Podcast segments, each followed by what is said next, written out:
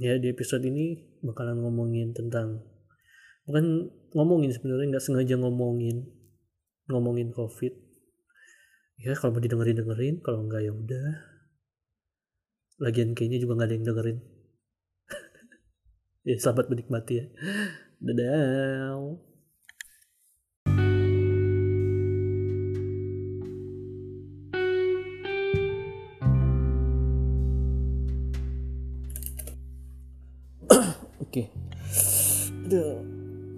lama banget nggak bikin podcast.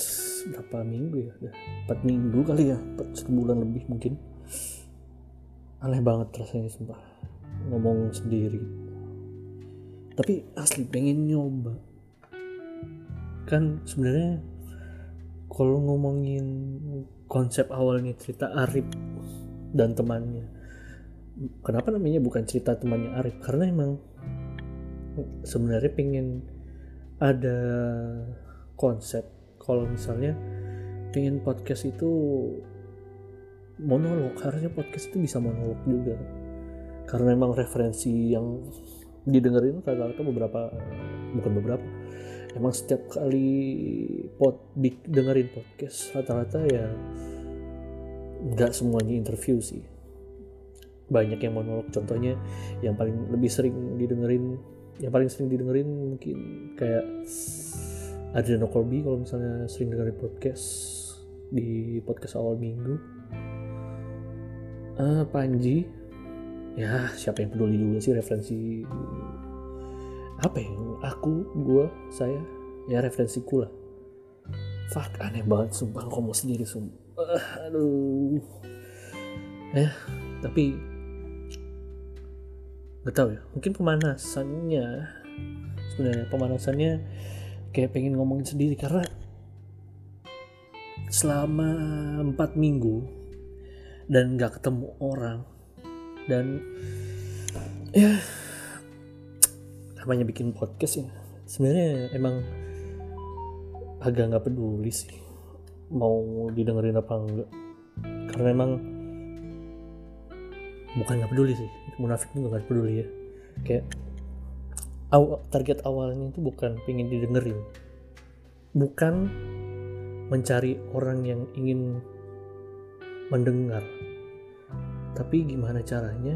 Ini pikiran ada yang dengerin itu doang. Karena uh, ya siapa sih yang nggak bosen di pandemi ini? Nggak bisa bisa keluar. Nggak bisa apa ya? Nggak bisa ketemu sama teman-teman. Mungkin yang masih di kayak di di satu daerah mungkin ya. Misalnya kayak teman-teman di Malang masih sering ngumpul sih. Teman-teman di Jakarta juga ada yang ngumpul. Tapi poinnya bukan itu. Poinnya adalah kayak semua orang kayaknya di covid ini mungkin udah bener-bener jenuh nggak tahu ya. Seharusnya enggak. Seharusnya seharusnya tuh seharusnya kita ini masih tetap di rumah karena emang lihat aja sendiri kayak di TV di Twitter di mana-mana semua berita masih mengagumkan kalau misalnya covid ini banyak banget. Which is true yang bener banget bener banget karena nggak tahu ya covid di Indonesia ini masalahnya apa? Di covidnya apa masalahnya di orangnya? Kayaknya sih masalah di orangnya. Positif kayaknya masalahnya di orangnya. Karena ya kita sem aku sampling di Jambi aja. Sampling di Jambi. Hmm. podcast ini uh, ini di take hari Sabtu. Kebetulan tanggal 1 Agustus ini ulang tahun emak mama. Jadi kita ngerencanain buat makan keluar ya dan ironisnya ironisnya kita masuk mall itu diharuskan memakai masker. Diharuskan memakai masker. Ironisnya masih ada yang pakai masker tapi di dagu. Kayak buat apa? Coba kalau misalnya mau nggak mau pakai masker ya udah nggak usah sekalian pakai masker dan nggak usah ke mall. As simple as that. Tapi ya anjing emang orang-orang Indonesia nih nggak jelas. Kayak kalau aku sendiri ya kayak sebenarnya udah jenuh bener bener bener kayak uh, apalagi di sini nih di Jambi ini udah nggak ada temen nggak ada apa-apa cuma ada keluarga. Jadi ya untuk beberapa minggu kemarin nggak bikin podcast itu pun juga karena ada keponakan kan. Jadi kalau misalnya agak rame gitu di kamar kayak gini itu juga jadi kayak apa ya kayak ganggu aja sih. Jadi ya dan sebenarnya juga agak risih kalau misalnya didengerin. Apalagi mbakku suka nguping gitu jadi ya fuck ini personal banget ya. Ya gitulah. Tapi balik lagi ke covid kayak uh, di rumah ini ya. Di rumah ini aja udah ada dua kubu. Yang kubu mbakku yang benar-benar strict masa masalah covid ini. Uh, poinnya poinnya dari mbakku adalah uh, untuk apa kita keluar kalau misalnya nggak perlu-perlu banget? Mbakku masih beraktivitas. Contohnya masih kayak ngambil paket. Itu dia masih mau buat keluar tapi itu pun terbatas banget kayak cuma keluar masuk mobil uh, masuk ke ngambil paketnya keluar udah selesai. Kayak cuma sebutuhnya aja. Sedangkan orang tua aku yang memang bisa dibilang agak nggak percaya covid. Anehnya nih kayak bilangnya covid itu nggak ada bilang bapakku bilang covid itu nggak ada covid itu nggak ada. Tapi keluar masih pakai masker. Dan, dan kalau misalnya masih apa namanya kalau apa ya kalau jalan-jalan itu luas mas. Itu kelihatan banget was was jadi kayak ah sebenarnya masih percaya dan masih takut. Cuma udah males banget bener-bener kayak fuck lah this is konspirasi. Ah, jaring saya emang anjing kemarin anjing juga kan emang anjing. Tapi nggak nggak gitu caranya. Covid itu beneran ada dan resikonya beneran ada. Dan yang sebenarnya aku gak ngurus orang-orang yang kena. Serius aku kayak kalau misalnya ada orang yang kena itu nggak apa-apa. Ya kayak apa ya? Uh, aku punya prinsip di pandemi ini ya bukan prinsip sih.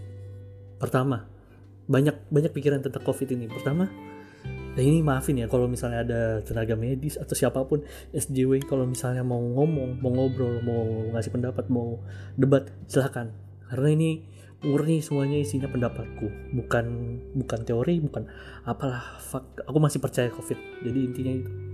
Tapi ada banyak pikiran tentang covid. Yang pertama aku percaya kalau di Indonesia itu covid tuh harus kena semua. Tapi tapi ah sih bentar, dijelasin dulu. Kenapa harus kena kenapa bakalan kena semua? Pertama orang-orangnya orang-orangnya ignoran itu orang macam tai emang. Buk, sebenarnya ignoran macam tai ini karena pertama mungkin ya keadaan sosial ekonomi yang mendesak untuk harus bis harus menolak adanya covid istilahnya menolak istilahnya covid. Atau emang ada yang benar-benar ignoran? Contohnya ada salah satu keluarga di sini eh uh, nggak mau pakai masker bener-bener ah, cuek ada orang mau ngapain aja? Kayak hidup gak ada covid sama sekali. Dan dengan entengnya ngomong covid ini adalah konspirasi Yahudi. Ini fix kebanyakan nonton. Tahu gak sih yang YouTube YouTube Ahmad ya Ahmad Dhani Yahudi itu? Ya Allah zaman 2000 berapa tuh? SMP SMP 2000 berapa? 2010 mungkin ya. Tinggalan 10 tahun buat konspirasi Yahudi. Karena emang banyak kayak gitu. Uh, karena eh, nggak uh, tahu kenapa di Indonesia ini banyak banget gosip-gosip yang gak jelas dan akhirnya merembet ke orang-orang apalagi ngaruhnya ke orang-orang tua dan itu lebih gampang dipercaya daripada virus yang mematikan ini karena emang ribet covid ini. Kita harus protokol dan kawan-kawan siapa sih yang mau ribet? Itu dia. Dan poinnya tapi ketika orang kena semua yang paling gue nggak mau yang paling aku nggak mau itu adalah uh, tenaga medis yang kesusahan tenaga medis yang kesusahan. Itu yang paling susah daripada covid ini. Karena aku bodo amat. Mau siapa pun kena itu nggak masalah. Itu siapa pun nggak masalah. Karena gini uh, kita sudah dikasih protokol kita sudah dikasih peraturan kita sudah dikasih himbauan untuk tetap di rumah pakai masker cuci tangan dan kawan-kawannya. Kalau misalnya ditaati secara logika karena mereka ini adalah ahli-ahli yang mempunyai apa ya mempunyai kredibilitas untuk memberikan kita solusi tentang covid. Dan solusinya adalah mengikuti protokol tersebut. Seharusnya minim banget kita uh, untuk dapat apa ya untuk terkena covid. Karena itu sudah di apa ya istilahnya dari 100% itu paling di bawah 50% kita pasti nggak bakal kena. Ini kita hampir 100% nggak bakal kena. Kenapa? Yang paling mujarabnya adalah kita nggak kalau misalnya kita nggak keluar rumah simpelnya kita nggak keluar rumah nggak ketemu orang ya udah kita ketemu orang-orang di rumah. Mustahil juga tahu-tahu kita bisa kena secara nggak langsung. Itu kayak mungkin satu banding 100% mungkin nggak tahu juga aku nggak ini pendapat doang. Kayak nggak tahu resmi uh, bukan resmi ilmiahnya kayak gimana. Tapi logikanya aja kita nggak bakal ketemu orang. Mungkin ya mungkin ada setetes setetes liur orang yang ada di mungkin di pagar kita nggak tahu kenapa. Mungkin dia lagi jilat-jilat pagar kan. Tapi itu aneh banget gak sih? Kalau misalnya kita masih kena gitu loh. Dan yang lain-lainnya kayak misalnya jaga kebersihan mungkin pakai uh, pakai sabun jaga pakai masker jaga jarak social distancing. Ya itu yang paling ampuh dari menjaga virus ini. Jaga kesehatan dan kawan-kawannya. Pasti kita nggak bakal kena. Dan kalau misalnya kita nggak menaati protokol tersebut contohnya kita keluar rumah dengan alasan apa pun. Contohnya mungkin kita pengen makan eh bukan makan kita pengen ngumpul sama teman-teman kita. Dari sesimpel itu. Yang dari yang paling yang paling nggak ada apa ya yang paling nggak ada urgensitasnya mungkin. Sampai urgensitas paling tinggi yaitu kerja cari duit. Secara ekonomi mendesak untuk kita keluar rumah. Nah karena kita sudah punya protokol kita sudah punya apa ya kita sudah punya himbauan udah punya peraturan-peraturan menurutku uh, kita harus tahu konsekuensinya. Kalau misalnya kita nggak ngadepin protokolnya. Ini logika berpikirnya ya. Ini uh, disclaimer lagi disclaimer lagi. Takutnya ada ya mungkin gak ada yang dengerin juga sih tapi kayak takutnya nanti di, ada SJW lah mungkin di antara teman-temanku jadi ada yang gak terima. Ya it's okay. Karena ini emang murni pendapat yang tak pikir sendiri. Kita sudah punya protokol kita sudah punya peraturan kita sudah punya resiko-resiko yang bakal kita hadapi dan kita sudah tahu bagaimana cara kita menghadapi resiko analisis resiko manajemen resikonya dan kita harus tahu konsekuensi yang kita hadapi. Satu konsekuensinya kita kena covid. Konsekuensinya bisa berlanjut lagi mati karena covid. Oke kita dapat nih pola berpikirnya. Kalau misalnya kita nggak menaati kita dapat resiko tersebut di sini poin yang tak tekankan. Kita harus tahu konsekuensinya. Kita harus tahu resiko yang bakal kita dapat. Terserah kalian mau ngapain. Mau keluar mau mau makan di luar kah? Mau kerja kah? Mau nongkrong sama temen kah? Mau apa pun itu asalkan kalian tahu konsekuensi apa yang bakal kalian dapat. Kalau misalnya kalian nggak melakukan protokol-protokol yang sudah disediakan ya sudah konsekuensinya adalah, adalah ke situ. Permasalahannya adalah ketika kita menghadapi konsekuensi tersebut konsekuensi itu di covid ini jeleknya adalah merembet ke orang lain. Di sini masalahnya. Itu yang paling uh, yang paling aku nggak suka. Aduh nggak enak banget. Aku nggak sih. Ya udah amat lah. Yang paling gue nggak suka kenapa? Karena kalian terserah mau keluar mau kerja. Tapi kalau misalnya kalian kena covid kalian membahayakan orang lain. Dan yang paling parah kalian membahayakan orang rumah kalian. Ini kalau misalnya kalian nggak ngekos kalau kalau misalnya kalian ngekos ya udah terserah kalian. Tapi kalau walaupun kalian ngekos bayangin ada orang yang gak kalian kenal. Bayangin kalau ada orang yang kalian gak kenal itu kena tanpa kalian ketahui karena kalian. Contohnya kalian nggak sengaja aja batuk kan biasanya nutup pakai tangan. Contohnya kalian ada di KRL batuk di tangan terus megang tiang-tiang sembarangan. Dan orang lain juga megang-megang sembarangan. Itu emang konsekuensi yang apa ya kons, kons, apa ya efek dominonya seperti itu.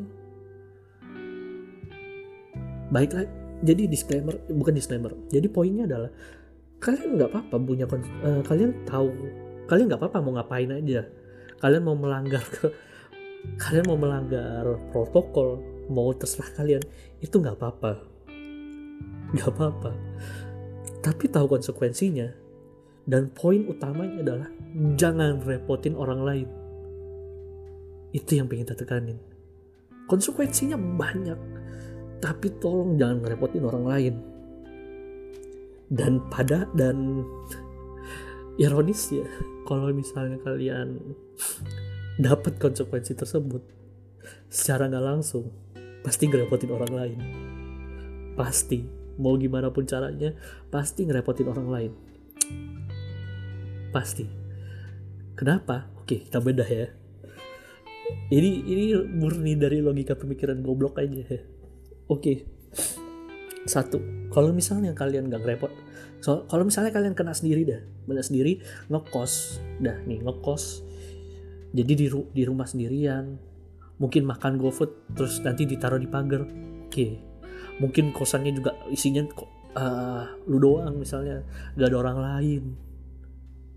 Ya kalian ngerasa kayak oh berarti konsekuensinya ini gue hadapin sendiri. Belum tentu belum tentu kita, kita kita kasih konsekuensi yang paling besar adalah kita meninggal karena covid. Dan orang tua kalian orang tua kalian itu pasti kesusahan banget. Kenapa stigma di Indonesia protokol covid dan uh, kalau misalnya kalian agama Islam mungkin mungkin bukan ag agama Islam doang. Kayak agama Kristen juga ada upacaranya agama-agama yang lain aku juga nggak tahu tapi sorry. Ya setidaknya ketika kalian upacara pemakaman sesimpel itu itu bakalan aneh banget kayaknya ya. Walaupun aku belum pernah lihat pemakaman covid kayak gimana tapi lihat di internet lihat di pun juga ya kalian nggak secara nggak langsung nggak dimanusiakan secara manusia ketika kalian meninggal ketika covid.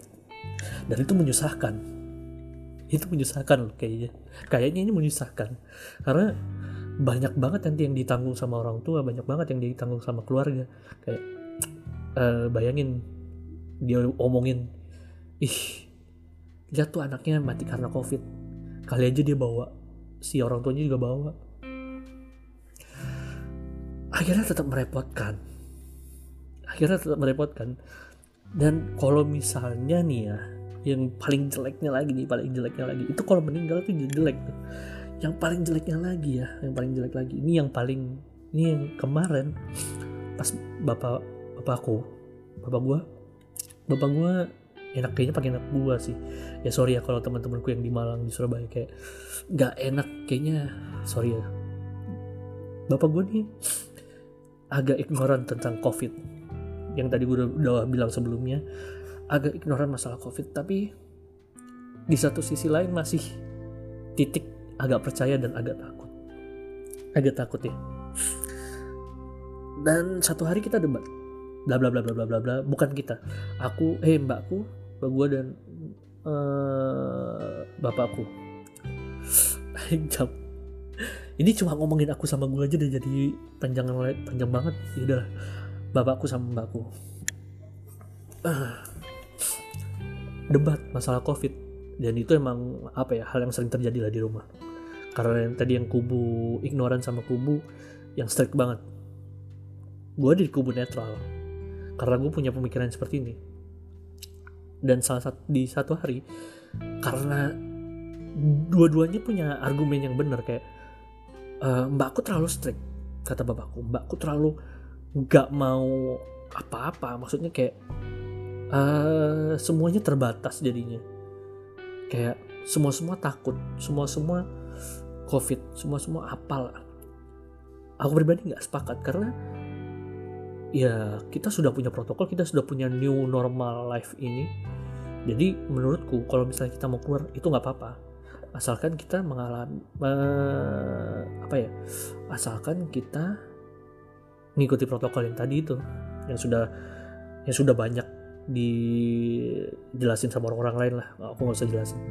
Cuci tangan dan kawan-kawan. Tapi di poin mbakku itu juga benar. Kayak kalau misalnya kita nggak perlu-perlu banget keluar untuk apa kita keluar? Dan menurutku kalau misalnya emang kita nggak perlu perlu banget keluar tapi pengen keluar untuk apa intensitasnya? Itu banyak banyak banget.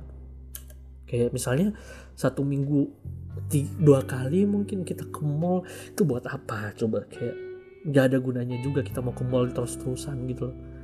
Kecuali kalau misalnya kita mau uh, belanja kita butuh butuh apa namanya butuh kehidup butuh kan buat buat hidup nih di rumah tuh butuh buat kerja.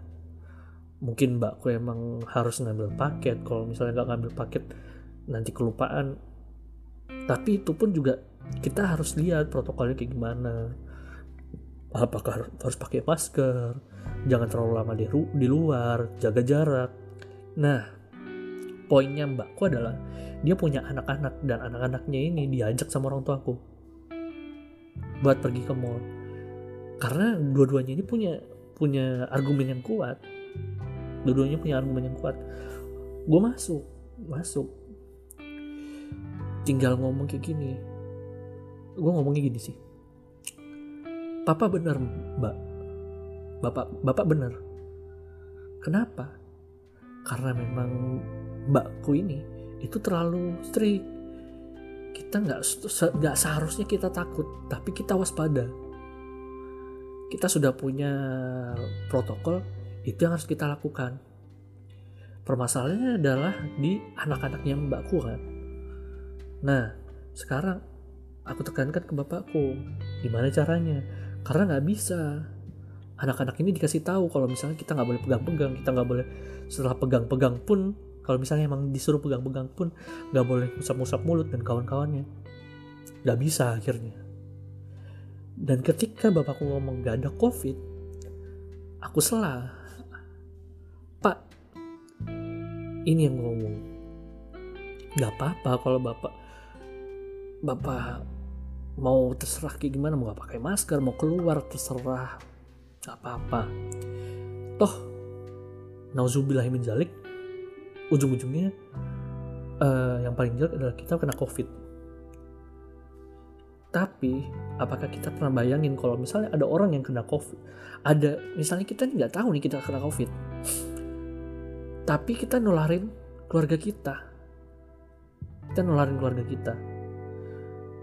Dan keluarga kita ini meninggal karena covid dan setelah diusut keluarga kita ini misalnya aku lah. Aku meninggal karena covid dan diusut tertular dari bapak. Apakah bapak bisa apa ya menanggung kesalah menanggung rasa bersalahnya? Kalau misalnya aku meninggal karena covid dan covidnya itu tertular tertular dari bapak.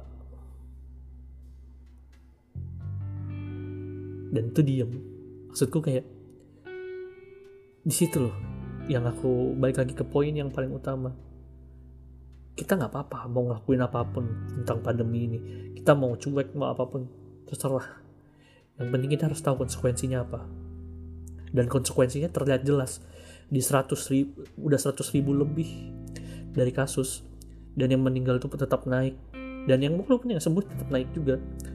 Tapi angka angka meninggal kita juga banyak banget. Kita ngecek dulu.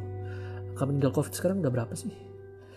Sampai dah aduh malas banget lihat lihat kayak gitu tuh udah malas banget. Karena apa ya nggak ada habisnya sebenarnya. Dan ketika kita mau apa ya ketika kita mau apa ya, mau selesai ini mau ada habisnya ketika kita mau ngomong covidnya harus ada habisnya. Itu gimana ya? Nggak susah juga. Karena orang-orangnya ya balik lagi. Nggak ada yang nggak ada yang sadar kalau misalnya covid itu lawannya cuma satu disiplin. Ini keluar dari orang yang nggak disiplin sama sekali kayak males buat bersih bersih dan kawan-kawan. Tapi itu yang harus kita lakuin. Itu yang kita harus lakuin harus pakai masker harus pakai apa pun. Kalau misalnya nggak mau pakai masker gak usah keluar. Atau jaraknya jauh banget. Itu pun masih bisa kena. Dan harus tahu konsekuensinya apa. Udah itu aja. Kalau misalnya kita mau mau itu anjing ini cuma setengah jam udah ngomongin covid doang. Ah itu salah satu pikiran dari cerita Arif jadi kayak ini sih yang dicari dari cerita Arif kayak pikiran yang dalam banget ini ngomong gak, gak, gak ada skripnya cuma awalnya tuh kita aku mau ngomong yang lain. Aku mau ngomong yang lain. Udah banyak. Ada berapa poin yang mau dibahas? Satu dua tiga empat lima enam. Kita ada enam. Ada enam poin tapi ini gak termasuk dari enam enamnya covid ini udah kayak uh, banyak banget yang pengen diomongin gitu. Tapi berhubung banyak temen yang tendik eh tendik tenaga didik tenaga didik ten, apa tendis tenaga medis lah pokoknya ini kayak banyak yang jadi dokter dan ada banyak orang tua teman-teman juga yang jadi dokter kayak aku ngerasa kasihan. Benar-benar kasihan kayak ngelihat perjuangannya dokter tuh kasihan banget bangsatnya bangsatnya. Orang-orang ini nggak ada yang ngerasa kasihan apa ya? Banyak dokter yang meninggal banyak dokter yang nggak bisa nggak bisa pulang ke rumah. Simple as simple pulang ke rumah.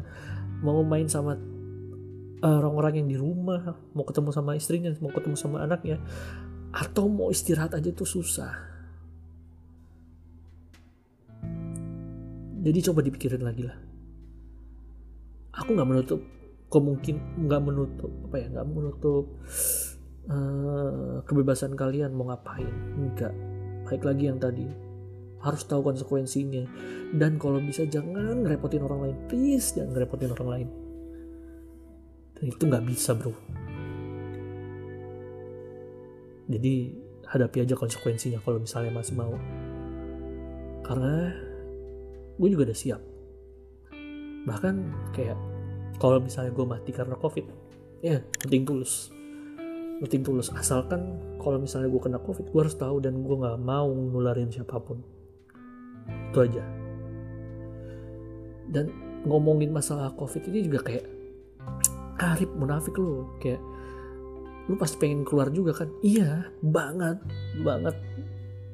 Gue pengen main pengen pengen ke Surabaya pengen ke Jakarta pengen ke Jogja banyak banget. Kayak kemarin ya, mbakku baru ke Makassar. Pengen ikut pengen banget. Tapi di satu sisi lain kayak anjing kayaknya nggak perlu deh sekarang. Kayaknya nggak bisa deh sekarang. Kayaknya emang harus nunggu deh. Setidaknya sampai bener-bener itu urgent banget buat gue harus keluar. Paham nggak? Sampai gue nggak bisa nunda lagi buat keluar. Sampai kalau misalnya gue harus pergi dari Jambi harus keluar kota itu bakal berpengaruh banget ke hidup. Bisa nggak makan bisa rugi ekonomi banyak banget bisa rugi secara hmm, apa mungkin kesehatan mungkin nggak tahu punya ruginya banyak banget dan itu urgent banget dan secara nalar berpikir kalau misalnya diruntutin analisis resikonya dan apa yang akan terjadi dan apa yang harus kita hadapi itu worth it. Silahkan. Silahkan banget. Silahkan. Jadi ya mikir lah gue aja bisa mikir apalagi kalian yang lebih pintar harusnya daripada gue kayak ah gila apa sih Arif nih? Itu covid ya. Itu baru covid nih. Berapa episode berapa episode kayak gini ya kalau baik lagi nih semurni sebuah mungkin ini cuma dari data-data yang bukan data mungkin ini cuma dari wawasan yang kelihatan dari apa namanya dari bacaan dari TV dari mana pun yang ini nggak ada mungkin dasarnya pun nggak ada. Ini opini murni opini opini pribadi. Mungkin dasarnya ya cuma ya itu bacaan-bacaan tadi itu. Itu pun juga nggak direferensikan. Ah males lah tai kayak kalau misalnya ada yang mau nggak ada yang ada yang nggak sepakat feel free. Mau email mau chat mau DM mau apa pun terserah itu pun juga kalau didengerin sampai berapa nih udah setengah jam. Itu pun juga kalau nggak diedit yang nggak jelas gak jelasnya mungkin diedit tapi ya sekitar tiga setengah jam lah. Kayak lah.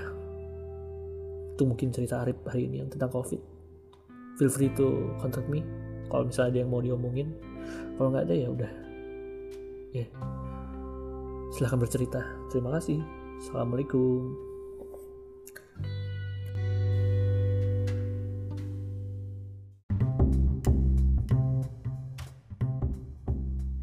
Terima kasih sudah mendengarkan podcast yang gak jelas ini. Antara mau apresiasi atau merasa kasihan karena kalian sudah dengerin sampai selesai. Tepuk tangan buat kalian yang nganggur.